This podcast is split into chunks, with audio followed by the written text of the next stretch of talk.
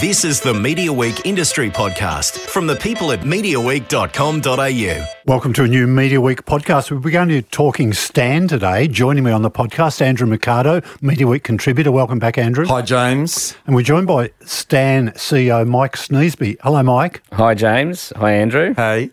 Now, you're the um, sort of founding CEO. You've been there all, all along the journey, haven't you? That's right. Is yeah. it five years now? Is it four? I get Four years. Four years. You've just Four years, celebrated the fourth yeah, anniversary. Just past four years since we launched the service. Obviously, uh, there was quite a big team of Stan uh, team members working on this thing from well before launch. So there are quite a few people, myself included, who have been more than five years on the journey. So You've, you've retained a lot of um, top talent, haven't you?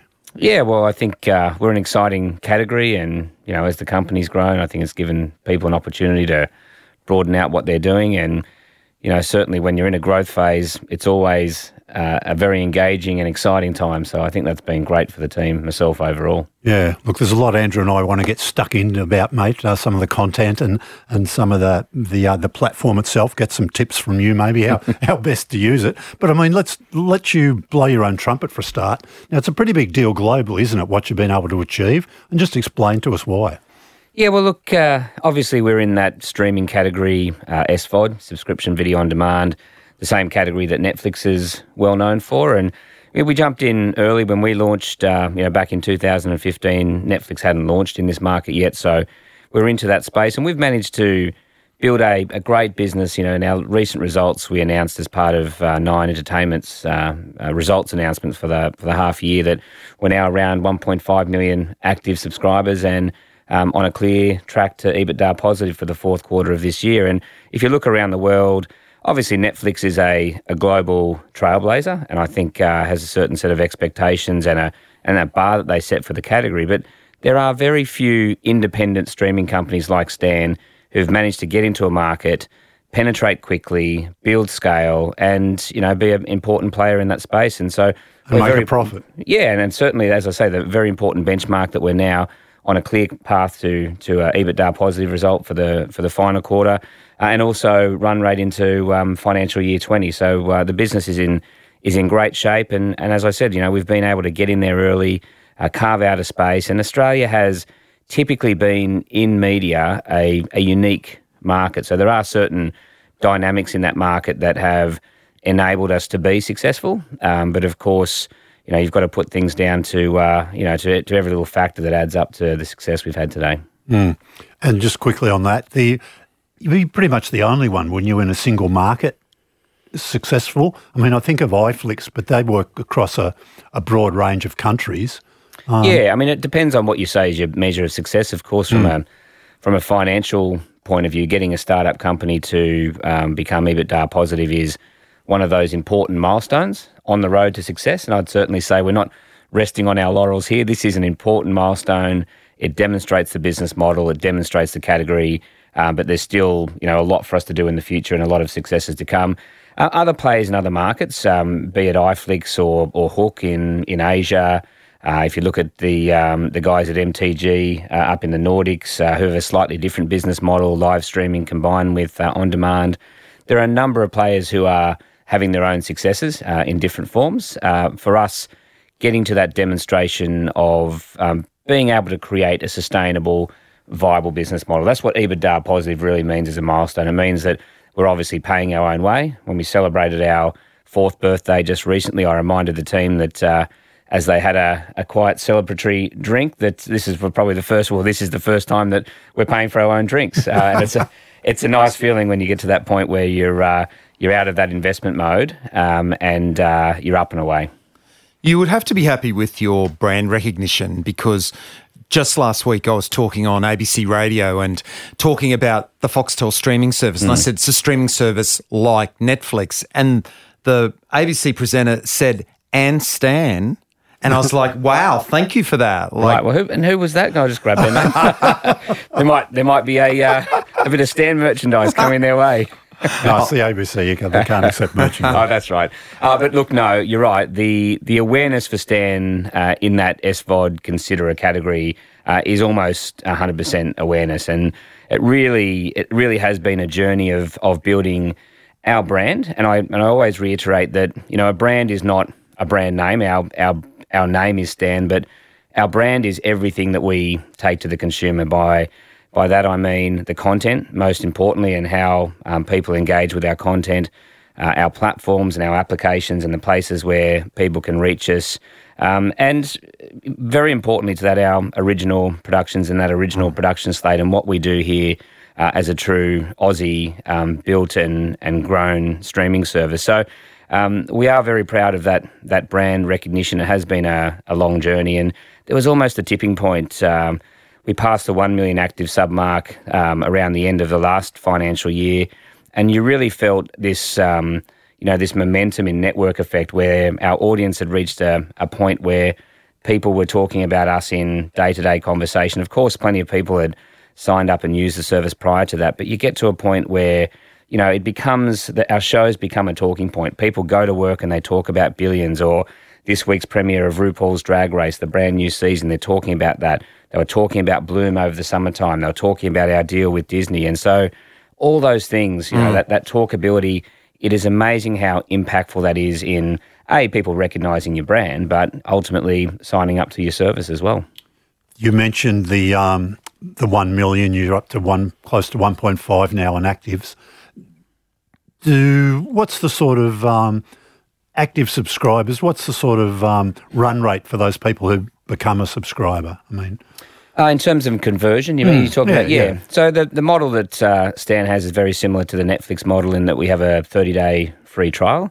Uh, our conversion rate has been quite um, consistent over the journey in our business, where we're converting around seventy five percent of people. So around three quarters of every uh, subscriber who takes up a free trial becomes a paying subscriber. And that metric for us, you know, based on international um, benchmarks that we've seen, is a very strong metric. I, I think a lot of it has got to do with the fact that as a um, let, us call us a, a local trailblazer, we, did, we, we didn't have the brand awareness that Netflix had back in 2015. And so I think the the consumer expectations of us were a little bit lower. And so what you find is people, ever since we launched the service, have signed up and gone, wow, I'm really surprised. I didn't think it was going to be that good. And so we have, I think, pro- probably even compared to some of the internationals, a better conversion to paid because we tend to beat the expectation of what consumers have in their head for a, you know, a local player like ourselves. And the um, the potential audience, I think Hugh Marks spoke to us just a week ago, and he said they think maybe around about, um, what do you say, 10 million as a potential as market size. Yeah, yeah. he'd like to get 3 million of them. Yeah, I think that's I think that's right, and I, I also think it's conservative. Hugh probably would have said the same thing. If you look at the household population in Australia, you know the household population's up around nine plus million, getting to a sixty percent plus penetration of that in terms of households, extremely realistic. If you have a look at where the US is already, um, some of the numbers in the US are pointing more towards 80% penetration today. Wow.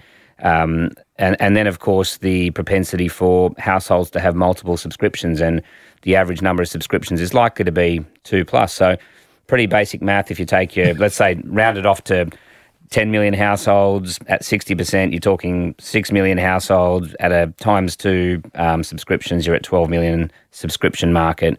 And so I think that 10 million is pretty conservative, and you know we we feel pretty comfortable at, about our position, holding around 30% of that. So I think I think that's right. I think we're, it's a it's a pretty safe road to a you know three million subscriber opportunity for us over the longer term. And you know on those numbers, we're we're halfway there today. Congratulations on the stuff you've done with Australian drama and local productions. You're the first streaming service to move in there. You went in hard from the very beginning and, you know, incredibly impressive. And, you know, I sat there and watched Bloom from Woe to Go and I'm waiting for the better Australian drama all year. I absolutely loved it. I thought it was so great that it came to an end after six episodes. It wasn't one of these, you know, we want you, we want to make another series, so we're going to tease it out. You left it open, mm. but it's a self-contained story and you know, the cast, the young cast, and some of those older actors. Congratulations! I thought it was sensational. Yeah, thanks, Andrew. Look, we are we're really proud of of Bloom. We're proud proud of all of our originals. I'll, I'll come back and talk about the the journey in a moment. But Bloom specifically, it has been a huge success for us in terms of its premiere, viewing on premiere. Uh, we've also we said publicly that the one January premiere date for Bloom uh, has become our biggest ever day for sign-ups of subscribers. So, you know, the the audience and the consumers out there love the idea of it. They've signed up for it and they've watched it in their drove. So it has been extremely successful for us. Um, you know, to be able to land legends like Jacki Weaver and Bryan Brown, you know, in a in a it is honestly a dream come true. You think about what we were doing four years ago when we started this service, and if somebody said that Bryan Brown and Jacki Weaver would be starring in an original within four years, I wouldn't have believed them myself. It's so that is that is phenomenal. Phoebe Tonkin, Ryan Corr, um, Oh, both absolutely amazing. incredible. Yeah. you know, the talk about Ryan Corr's performance, and you know, if you think about his character in the show, and I, and you see that first episode. Um, having read the scripts before I saw, obviously, the first episode finished, um, he just brought something completely different out of the page than, than what you read on the page in a great way. So, um, yeah, really excited about what uh, what Bloom has done. But as I say, that's been part of our originals journey. We're very proud of our our um, risk taking that we that we did back in you know our first year when we barely had a subscriber to pay for an original show. Uh, we went out there boldly with the confidence of our investors back then as Nine and Fairfax and um, David Gyngell, who was um, chair and still at Nine back in the early days. And uh, you know, taking taking those risks and taking those those bets um, on the basis that we knew we could be, you know, a big deal here in Australia. And uh, no activity was our was our first. Uh, it's been picked up format wise by CBS in the US. It's just been renewed uh, by CBS for a third season. Has it? Wow, so- congratulations. some of the, the amazing talent there from Jungle, the local production company, um, Paddy Brammall, who's the, the co creator, um, and all of the people who've starred in that um, and worked on that show. Um, many of whom are working now with Will Ferrell and Funny or Die in the US again. Um, it's something where we're so proud to see people like Judd Overton, who's the um, DOP for the Australian version, is now DOP over there in the US, and I see guys like that who are obviously living out their their own um, you know career dreams and career paths through something that we worked on and created with them back here in Australia as our first production. So there's a story behind. I could I could talk all day. There's a story behind every show and where it's ended up, and all of our shows have been picked up in that case as a format. Um, or as a um, as a license sale into international players. Uh, Hulu's got the other guy, and our Aussie version of No Activity on that platform. So we're seeing Stan originals now around the world, and obviously those commercial relationships uh, with international players uh, are bringing really important dollars back into our budgets to be able to make the shows. Um, but equally importantly, back into the Australian production industry. We are a genuine exporter now of Aussie talent, Aussie productions. Uh, it gets our numbers to where they need to be, but it's also creating, you know, international wings for uh, for for both um, on screen and off screen talent. Do you think that um, when you commission a show, you don't need it to appeal to everybody, do you? And do you think, and Andrew, you might have a thought on this, that because you don't have the pressure of ratings and, and people looking at your numbers forensically, there's a show was almost allowed to breathe and, and maybe has got a better chance of being a success, if you know what I'm getting at? Yeah, definitely. I mean, look, there is a there is a different there's a very different dynamic between uh, traditional broadcast television and subscription television in general, streaming in, in particular. Um, part of that is, you know, when you when you're building a a production for free to air, you do have to appeal to a, a big audience. You know, it's all about pulling a, a big rating. Obviously, even uh, broadcast television is evolving. So you see with shows like Married at First Sight on the Nine Network, pulling great audiences on the Nine Network, but also um, pulling big audiences on their their um, streaming platform Nine now as well. So that that sort of dynamic, if you like, will also mean that I'm sure broadcast productions will evolve, you know, according to how the audience uh, views and consumes that content. But certainly for us, there is um, a, a big driver in our productions to be able to um, to be as as deep, if you like, in terms of audience as as wide. And as I referred to before, one of the important metrics, quite clearly, in making a production is that people are going to sign up to watch it. Obviously, our revenue model, no hiding that, is we want people to be subscribed to our service, and we want people to watch as much content as they possibly can. So, getting a a show that appeals very strongly to a narrow audience in some ways is more important than a show that appeals to a broad audience because we don't we don't have advertising on Stan so the, the the size of the audience doesn't matter. What matters is that we get a really strong following of people who will be prepared to sign up to our service uh, for a particular show. And what we inevitably see in that number that I mentioned before, about 75% of people choosing to continue on as a paying subscriber, is once they come on and see a show that they've really wanted to sign up for, they'll also get immersed in the breadth of content that we have um, and continue to enjoy that that content on platform for a longer period of time. And that's why your Australian dramas are working so well because you're allowed to be risky. And I feel that a lot of network dramas now, in going for that broad audience, are playing things safe. They're they're saying we're trying to be naughty and trying to be edgy, but they're mm. not really. They're, it, it's a cop out at the last minute because they want that broad audience. Whereas you guys seem to have permission to go in hard, be a little bit edgier, and it's paying off in the storytelling and the shows that you're making. Yeah, that's that's definitely the case. And one thing I hope you know we can retain as we become bigger and bigger is that is that edginess and that that risk taking. The smaller you are, as much as you're small, you're not driving a lot of revenue in those early days of the business. But on a creative side, you can also you know be fair. You can you can take creative risks. Um, you're probably more risk adverse on the commercial side, but creatively you can take big risks. As the business grows, um, as I say, I hope we can continue to take the creative risks that we've taken um, go out and make bold things. I'm confident we can. If I look at the the pipeline that we've got in development at the moment, and um, over the last 12 months or so, we've announced two important development partnerships. One with Screen Queensland um, for the development of scripted drama up there in Queensland, and one with uh, Film Victoria um, for uh, scripted drama down in in Victoria.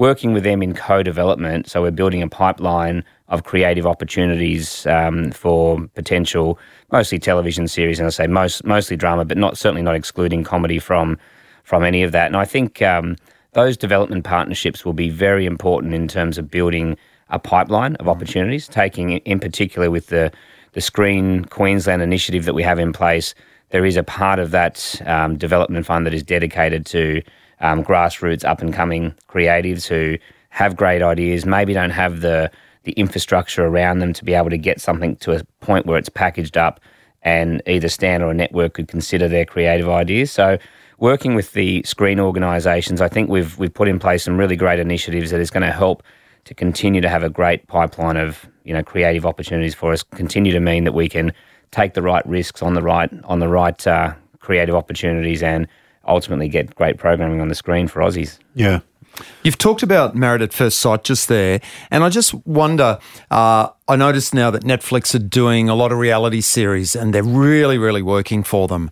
And I get very annoyed when people say, I don't watch TV, I just watch Netflix. And I think there's a much bigger world than just putting all your choices into one box. But there's no doubt that Netflix are having success with reality. Is it something you're looking at? Because obviously, reality is still very important for Nine and their catch up service. So, does that preclude you from going into your own version on Stan and, and, and maybe entering that genre as well?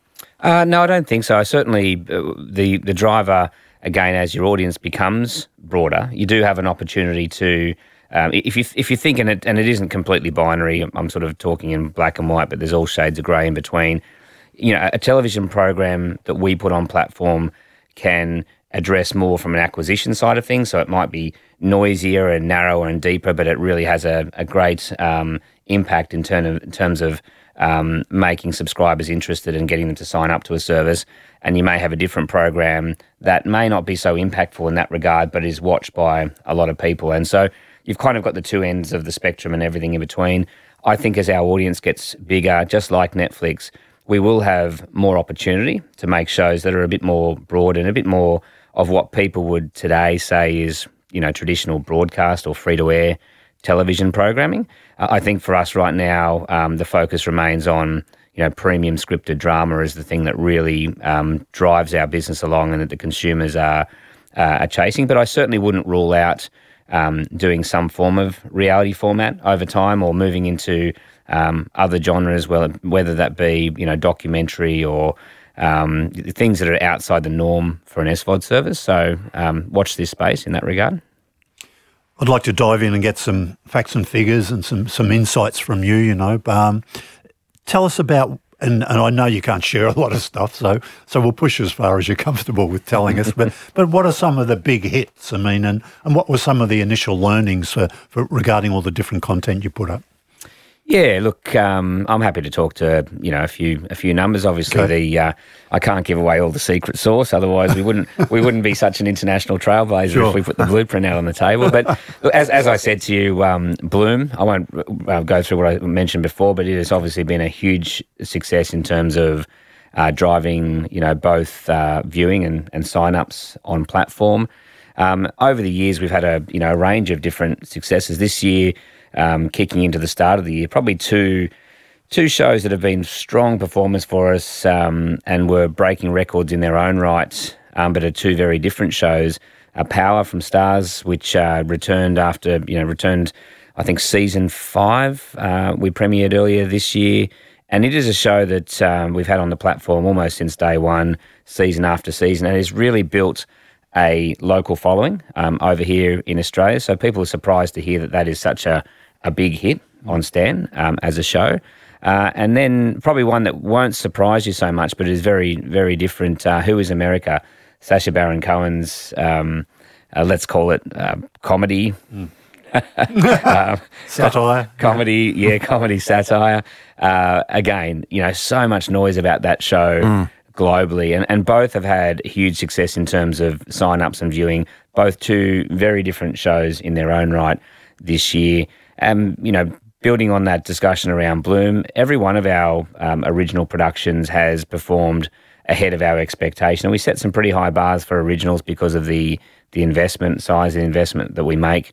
Um, but they have continued in, in every case to be um, shows that have performed well and and really indicate um, you know the the affinity that Aussies have for Australian made programming, and in particular quality Australian made programming. I think if you line up our original slate compared to what has typically been made in Australia across you know networks and pay TV, I think you would I think you'd agree that what we've created in Australia is something that's quite different, um, quite unique, and I think it's resonating really well with uh, with Australians. Um, movies. I mean, Netflix is going to release something like ninety movies this year. I mean, majority of them their own productions, but then there's a few others that come in through different um, deals they have. Um, what what how important are movies to, to you guys? And I guess the Disney deals changed that a bit, has it? Yeah, well, look, the majority of viewing on platform for Stan uh, is still in television and primarily um, scripted television. That's where the the bulk of what um, consumers are watching. Um, that's that's where it all sort of lands, if you like. But Features are an important part of that mix. They serve a different purpose in the you know, in the in the viewing habits of of Australians. Uh, for example, you'll see typically over the weekends that um, some of our premium um, pay one movies will tend to tick up into the top watched spots across the platform. So what's premium pay one? What uh, so we have an output deal with Roadshow, so we're seeing titles come through that. We obviously have a deal with Disney um, where we've got what we call pay one window titles coming through that that Disney deal as well. Um, you know, more recently, movies like Black Panther through that that Disney deal, and and you'll see that you know the the consumer viewing, particularly over weekends, um, when people have time to sit down, you know, for a full hour and a half to two hours, either on their own, you know, with their loved ones or family, and and actually consume something.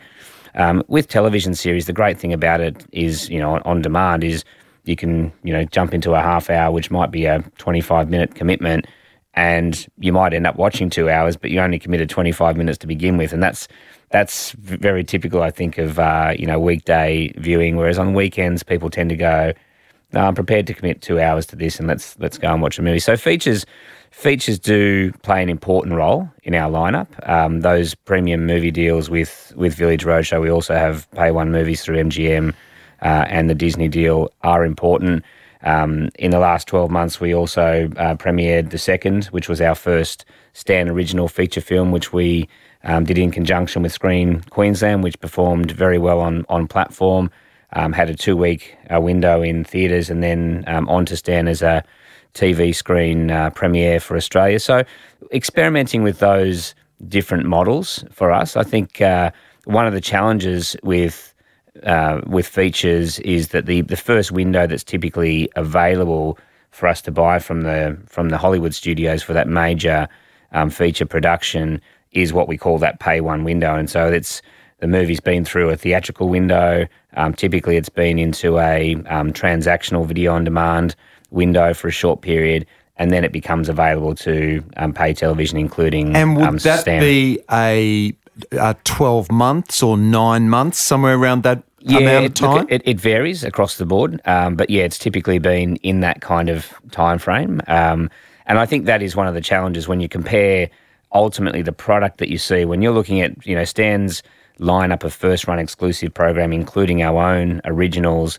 Um, we're running at about 50, around 50 first run exclusives. So on average on Stan, we are dropping a brand new series or a returning season of a brand of an existing series, like a returning season of Billions, on average almost every week. Yeah. Um, and those those brand new seasons or originals are a first in the world. We're we're day and date um, with the US um, and international markets. So you're bringing product to your audience as a first in the world. Whereas the reality for the window of um, movie production is you, you, the closest you can get to first in the world is, as you say, um, six, nine, or, or 12 months. So it does pose a, a challenge. Um, and that's, you know, part of our reason for um, working with Screen Queensland on the second was to explore what that would look like from an original production point of view. Um, we're also exploring other models um, with local and international producers to bring, um, you know, feature films to the screen earlier. And look, my view, my view, um, and I know there is some, you know, concern within the industry that streaming and SVOD um, could be cannibalising to um, that theatrical window for our our theatres. My view broadly is that the experience of consuming movies in the you know in the theatre is is exactly that. Is it's an experience. It's a it's a, a night or a day out.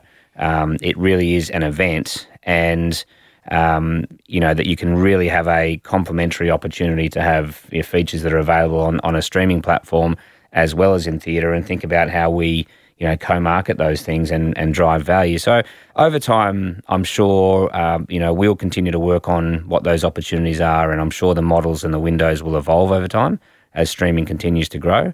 Um, but ultimately, it's going to be a win for the consumer. What do audiences prefer, do you think, to have all the episodes drop at once or to drip feed one a week? And I guess you only do that when you can't get it. And this that feeds into the fact that a lot of your stuff is day and date, and so you are screening those shows week by week. Mm. And I know for me that most of the stuff I watch on Stan, I'm watching it the day it comes out. Like it's in my head. Yep. Tonight I'm watching RuPaul's Drag Race. It's Saturday. It's Yep. there. How much of your audience is watching that stuff as soon as they can, and it's appointment viewing for them? Yeah, well, of course, audience love to be drip fed, don't they, James? Huh?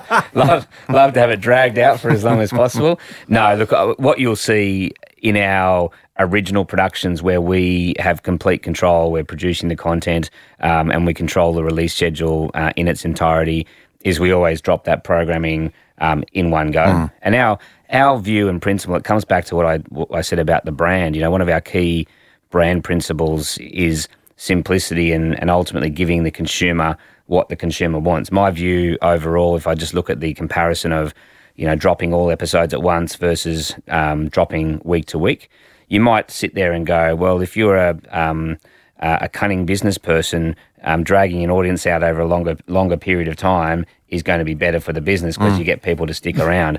My counter argument to that is, um, you know, the the downside in in in brand love and consumer love that you get by dragging them out um, is, you know, it's it's is a greater you know hit to you than um, the benefit of of dragging it out. So my view has always been give the consumer what they want. In our license programming that comes through our international licensing agreements and, and output deals with the major studios, um, we spend and, and the um, commercial content team at Stan spends a lot of time and effort to ensure that we bring those shows at the second that we can bring them. So what you'll see with Stan is sometimes shows premiere at weird times of the day, and you know you might go, well, why didn't you just wait till you know midday or twelve o'clock? Um, even those small windows of waiting for hours in a world where social media is bringing the the, the whole world together um, is is something the audience is not you know happy to wait for. So our view is we'll have it up the second that our agreements allow them um, to be up, and we'll continually work uh, with our licensed distribution partners to ensure that we can get get content up on uh, on platform the very second that it's available to the rest of the world. Do you think there'll be impacts on your future growth from the way the the sector seems to be developing? We've got um, 10 all access you know, want to try and wind up to have a, a, reasonable offer in a few years. We're going to see some major announcements in the next few weeks, months from from some of the big studios and networks in the US. Some of them with global ambitions. Um, what what do you think is going to happen there? Oh, look, we're um, you know we we spend a lot of time thinking about the the long term development in the market, so we don't sort of sit back and wonder what's going to happen, you know, next month or or next year.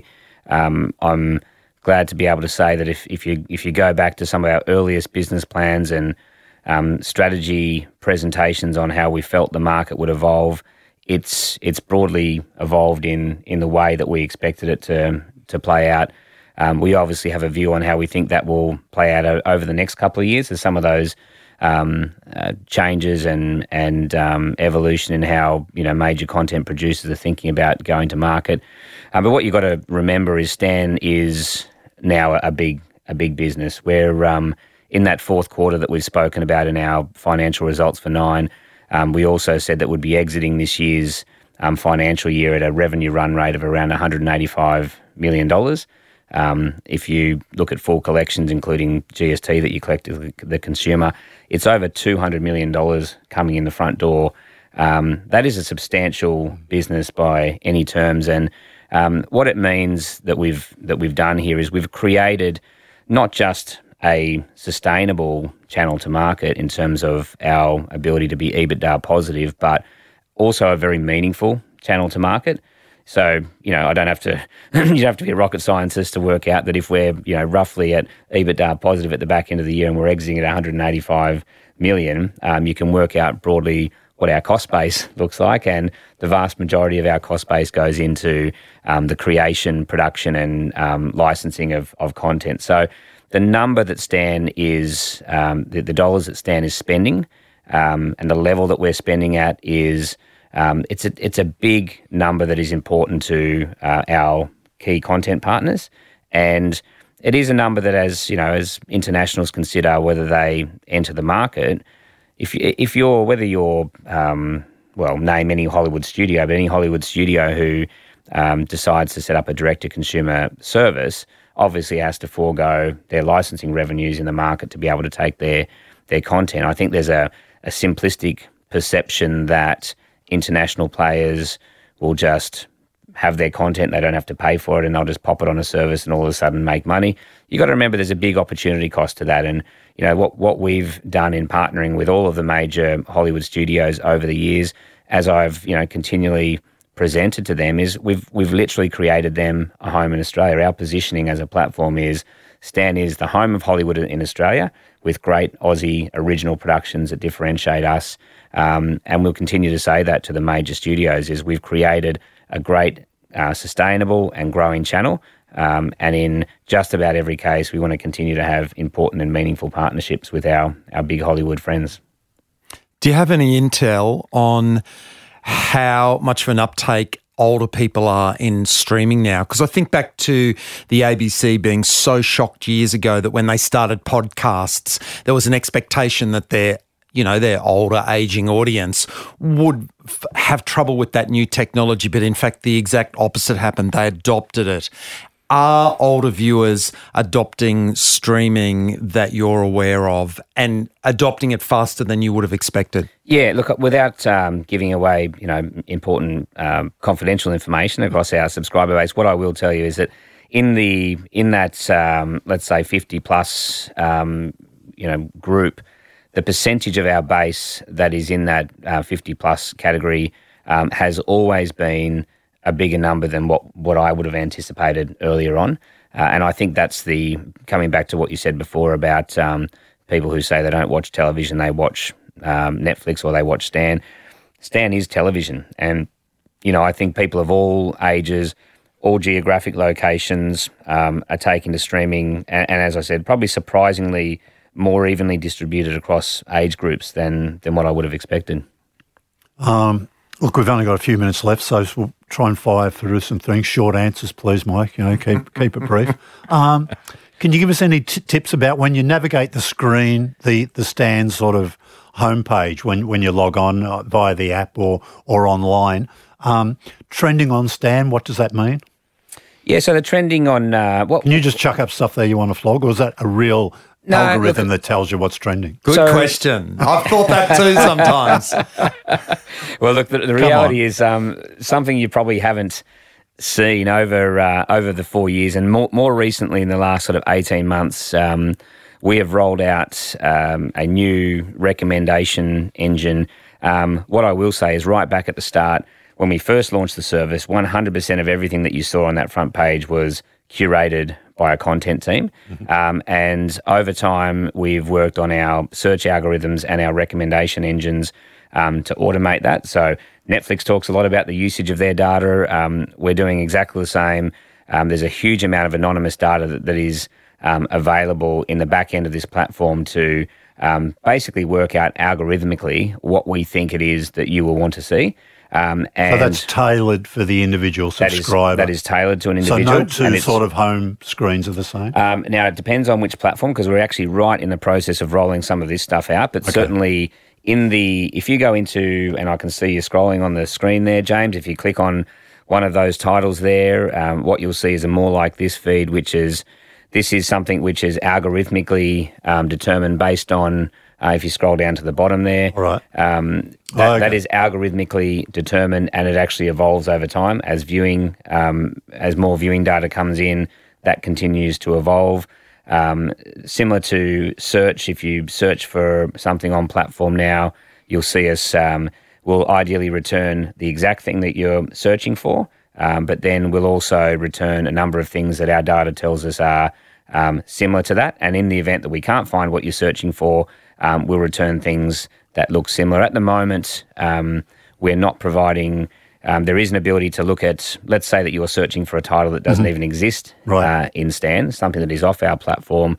Um, the next feature that will come through our search will be if we don't have, let's you know, choose anything that uh, you might want to um, pick, Game of Thrones. Um, we will Oh, okay. algorithmically look at what is something that is closest to that on our platform. So even if we don't have the show, uh, our alg- algorithms will work out what we think um, is best suited.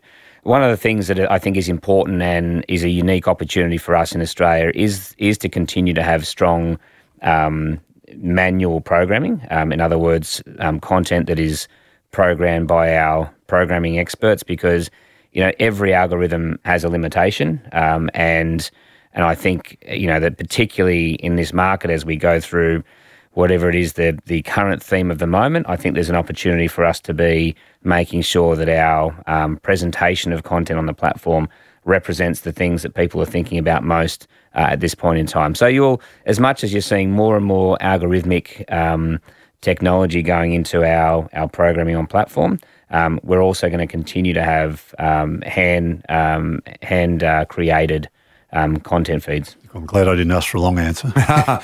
Uh, sorry, the answer is yes. New editions is obviously important, you know. I'm on there most weeks and I watch what I want to watch and then I go back, what's new? I Yep. just want to see what's come on there in the last week or two weeks because that's often what I then go to. Yeah. Wow, you've got this now. I'm watching Yeah. that. So you'll be on that new editions feed on a regular basis then, Andrew. Yeah, every week Yeah. usually. Uh, You'll see a new feed that we've um, we've introduced recently, which is our previews feed. Um, Okay. So we've we've actually started to we used to and we still do promote up and coming premieres um, up in that top carousel. But what we're seeing more and more is people want to know what's what's coming up. You mean they want to watch like a trailer Um, yeah, of it they get a Is this Trailer. sense? before it's Yeah. before it's available? Yeah. So what you'll Okay. see within Oh, that within okay. that within that previews, it's called So you've previews. got Catch Twenty Two up there Yeah, now. so that is that's an up and coming show. You can watch the trailer for that on platform and that's good. and Oh, wow. I'll start watching that then. Yeah, start start getting uh, whetting your appetite for that particular show. We also leave. You'll see some shows uh, in the um, previews feed there which have already premiered on platform because of course some people see something or they see it advertised and it's already up on platform. not sure if they want to watch it, go and have a look at the preview, see if they want to watch it, and they can jump into it. So there is a mix of up and coming shows as well as recently premiered shows on platform within that feed. My last question, I'll give you one more after I finish, but um, is it part of a strategy to keep people looking for content at all? Because people often spend as much time looking for stuff on Netflix as they do watching it or arguing about it with their partner. No, look, the, the, key, mean, the key thing is to is to. Um, but get, often you can only find something on Netflix by physically searching for that thing. Sometimes it's just impossible yeah, to find it. Searching for things is one of the consumer frustrations that we try to cut through. You know, so it's certainly our ambition is to get you into that new car and out the driveway as soon as we can, so to speak. Um, we don't want you to have to, you know, search. So you don't want to frustrate the user. No, absolutely. The idea is to get them the show that they want to watch. If in a perfect world, if you could, if you could create a user interface or an algorithm that got every individual their perfect show um, right there on the front screen, so they could just open up the application and click in it, that would be you know the the ultimate. Of course, you know there's a there's a long road I think in in technology before we get there.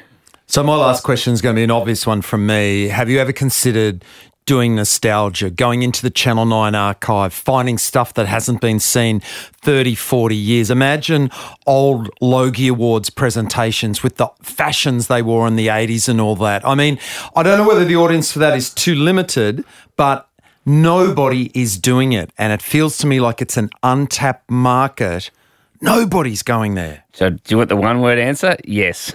oh, wow, um, okay. Look, no, we have, we have, and there, there is a challenge with, um, let's call it nostalgic content, usually related to uh, residuals, copyright, to, blah blah. Yeah, yeah. yeah and yeah. so, you know, one of the things that um, you know we try and we try and bring content to consumers in the sim- most simple way, but there is huge complexities in every content deal around licensing and commercial relationships it does get exponentially more difficult yeah. with content with residual rights that need to be calculated, worked out, paid, um, and sometimes the complexity and potential cost of those things can just be prohibitive. Um, but it is certainly something that we have looked at, considered, and you know continue to you know to, to want to be to be doing something with. I think there's a huge amount of value out there in content that's been created over the years that, as you say, people want to see it. People want to have that nostalgic feel. Mike, look, great getting in here today. Thanks so much for uh, giving us the time. It's brilliant. Look, if you want to vote for some of the uh, Stan